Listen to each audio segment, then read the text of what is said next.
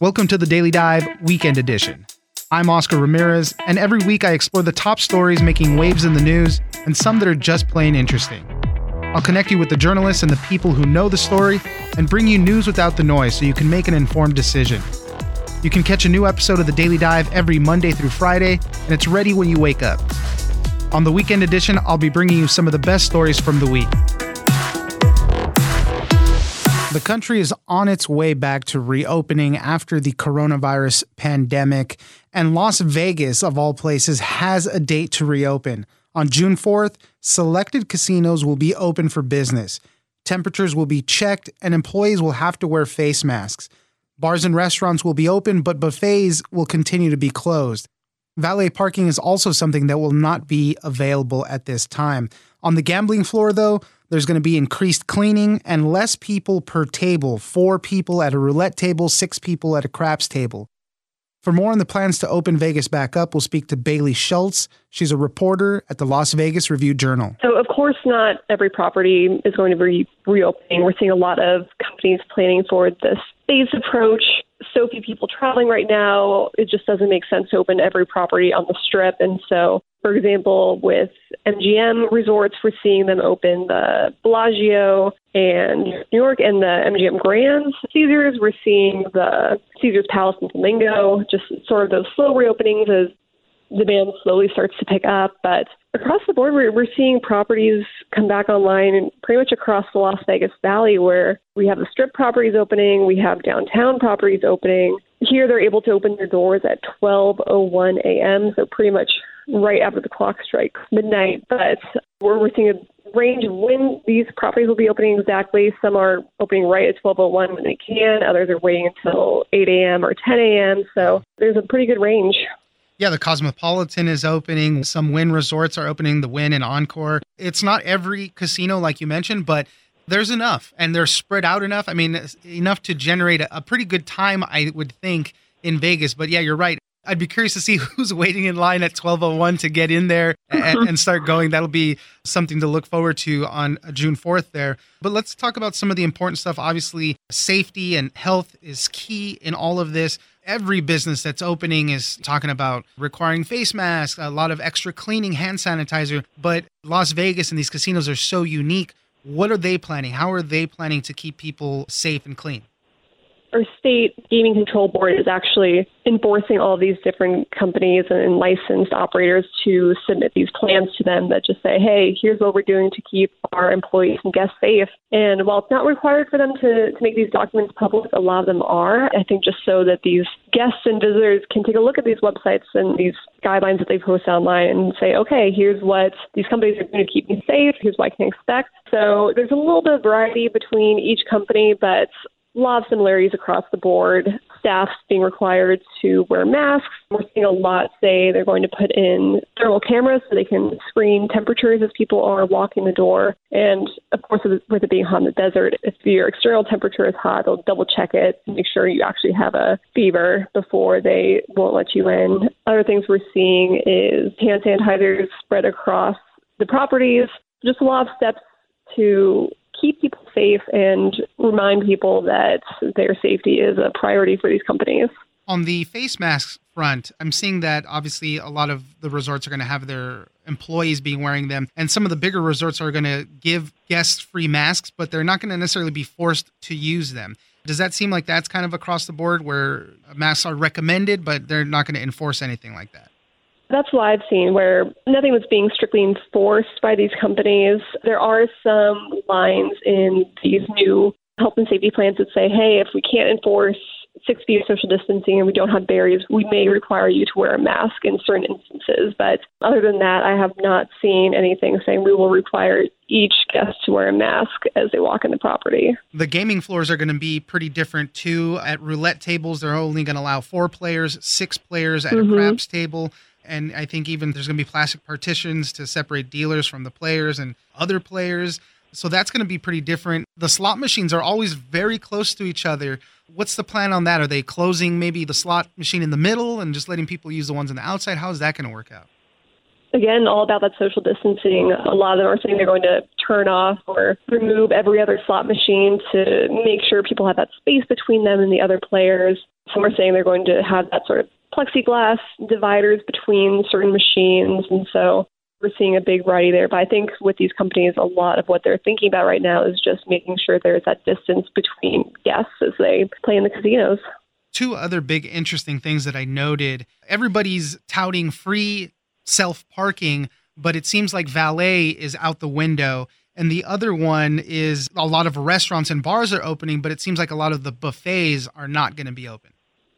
Self parking is a very hotly debated topic here in Las Vegas where locals are very against it and have been against it since it first started being implemented here. But right now it makes sense to remove. I think at the beginning, especially these companies are going to be very reliant on local business and drive in customers from places like California, and it makes sense to draw these people in by offering that free parking. And so, not entirely a big surprise that they are changing that in light of current circumstances. As far as buffets, it seems like those will be gone until further notice, just for safety reasons, once again, to make yeah. sure that there's heightened cleanliness measures and, and making sure people have safe food and free food when they get it. Right. A lot of hands on things on a buffet line and potential to yes. spread a lot of stuff. So it's very tough there. Well, I love Vegas. I can't wait to really get back there and enjoy it. But it is going to be different for quite some time. And I know right in the first few days, they're going to really be adjusting. So some of these rules will even change as they start learning from how things are operating. So, yeah, it's going to be interesting next week to see how it all rolls out. Bailey Schulz, reporter for the Las Vegas Review Journal. Thank you very much for joining us. Yeah, thanks for having me. And continuing on this theme of the economy slowly starting to come back, hopefully the worst of the shutdowns are over. For the first time since the forced shutdowns began in March, spending on hotels, restaurants, and airlines are starting to pick back up.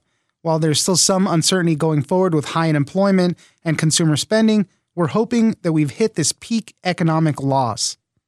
For more on this, we'll speak to Harriet Torry, economics reporter for the Wall Street Journal. The official data that we get from the US government, we get it with a lag of sort of four to six weeks. So we don't have anything really much yet to say that we've seen that's official from April and May. However, we get a lot of real time indicators from sort of private companies and things like that. And that is suggesting that things probably bottomed out in the middle of April. And on the consumer side, early May, we had Mother's Day, which is a big spending event. And then of course, just this past weekend was Memorial Day. And we really see some suggestions that things are beginning to pick up after bottoming out. So, for instance, we can see diners at restaurants, and there's been a slight uptick in that. The number of people traveling through TSA airport checkpoints also picking up. But it is worth bearing in mind that these numbers are still kind of 80 to 90% below what they were this time a year ago. But the point is that they're not declining anymore. They're at least remaining stable or we're getting back to it again. One of the interesting ones that you mentioned in your piece too is that people are applying to open new businesses. That was one that I would not have expected to see so quickly. You know, economists say that often economic downturns produce innovation. Unproductive firms die off and, and new ideas come to fruition, which it is amazing that we're seeing that already. So, just more broadly, it does seem like some of the bloodletting has stopped and that things are picking up. But of course, it is early days. And what economists say when looking at this data is that any sign of a pickup is contingent on there not being a second wave of outbreaks. Because right. if there are fresh outbreaks and we have to go into lockdown again, that would be potentially really bad for the economy one of the industries that you focused on in your piece was the shipping industry as a point that it illustrating this kind of come back the best at least. Explain that a little bit. This is just a sign that things are starting to get moving again. So we have some indicators on the trucking spot market, and these have been picking up for four straight weeks. People are just moving more stuff around. Freight is getting underway again. Again, we had some companies that said that things were very slow at the start of April, but demand is, um, has remained fairly steady since then, which is a, another sign that hopefully the worst is behind us. One of the other interesting points was the real estate industry. A lot of the conversation was saying, why aren't home prices going down? Although insurance rates were probably going really low, all time lows, and all that, and attracting a lot of first time buyers, the housing prices weren't necessarily dropping down, but we're starting to see some good activity there as well. Yeah, we're just beginning to see suggestions that people are feeling more comfortable going out and looking for a new home. And part of this could be pent up demand. You know, we had a, essentially from the middle of March, everything was in lockdown. And traditionally, the spring is usually the hot time for the housing market. That didn't happen this year. There, there are signs of pent up demand and people beginning to do more searches, beginning to look for a new place to live. And it was interesting because some of the people I spoke to for the story said that there are potentially two reasons for that. One is that mortgage rates are very, very low. So borrowing costs are low. You can get a good deal on a mortgage but the other thing is, we've been spending so much time at home during this coronavirus lockdown that people are really beginning to see their home as a potential space, not just for living and sleeping, but for working every day. And so people are looking for a nice place to call home. They feel like they need perhaps a home office or maybe a home gym or a yard because the coronavirus pandemic and the fact that everyone's had to be at home has made everyone kind of think more about what they want from a home. So we are getting some good indicators, some good real time data. We have to wait for some official numbers for a little bit longer, but there is still a lot of uncertainty. I know that the recovery still will be kind of slow. It's not going to bounce back as a lot of people would hope. And consumer spending is a big part of that. Talk to me about that and also about unemployment because that seems like it will linger a long time and people need to get back to work before they can really start spending again. Yes, and these two things kind of go hand in hand because consumer spending really drives the US economy. And in order for consumers to feel comfortable spending, one of the things that they need is income. So having a job. I mean, people are getting expanded unemployment benefits, but that doesn't compensate for getting a regular paycheck. And the hit to the labor market has been absolutely enormous. It's without modern precedent. We've had nearly 40 million people apply for first time unemployment benefits in the past couple of months. So the reason why economists are talking about potentially a slow recovery is because they're worried that some of the jobs that were lost as a result of the coronavirus pandemic shutdowns won't be recovered, that they will be lost permanently because many businesses are going to struggle to reopen, restaurants and etc., retailers. So it's kind of like the two things are going to have to go hand in hand. So the things that will have to happen first and foremost, economists say, is for the economy to recover, we need to get over the pandemic. That you know, the healthcare situation is really important. So we either need a vaccine or the number of new infections needs to go down enough that people feel safe venturing out of their houses and, for instance, going back to malls and restaurants and going out and spending again.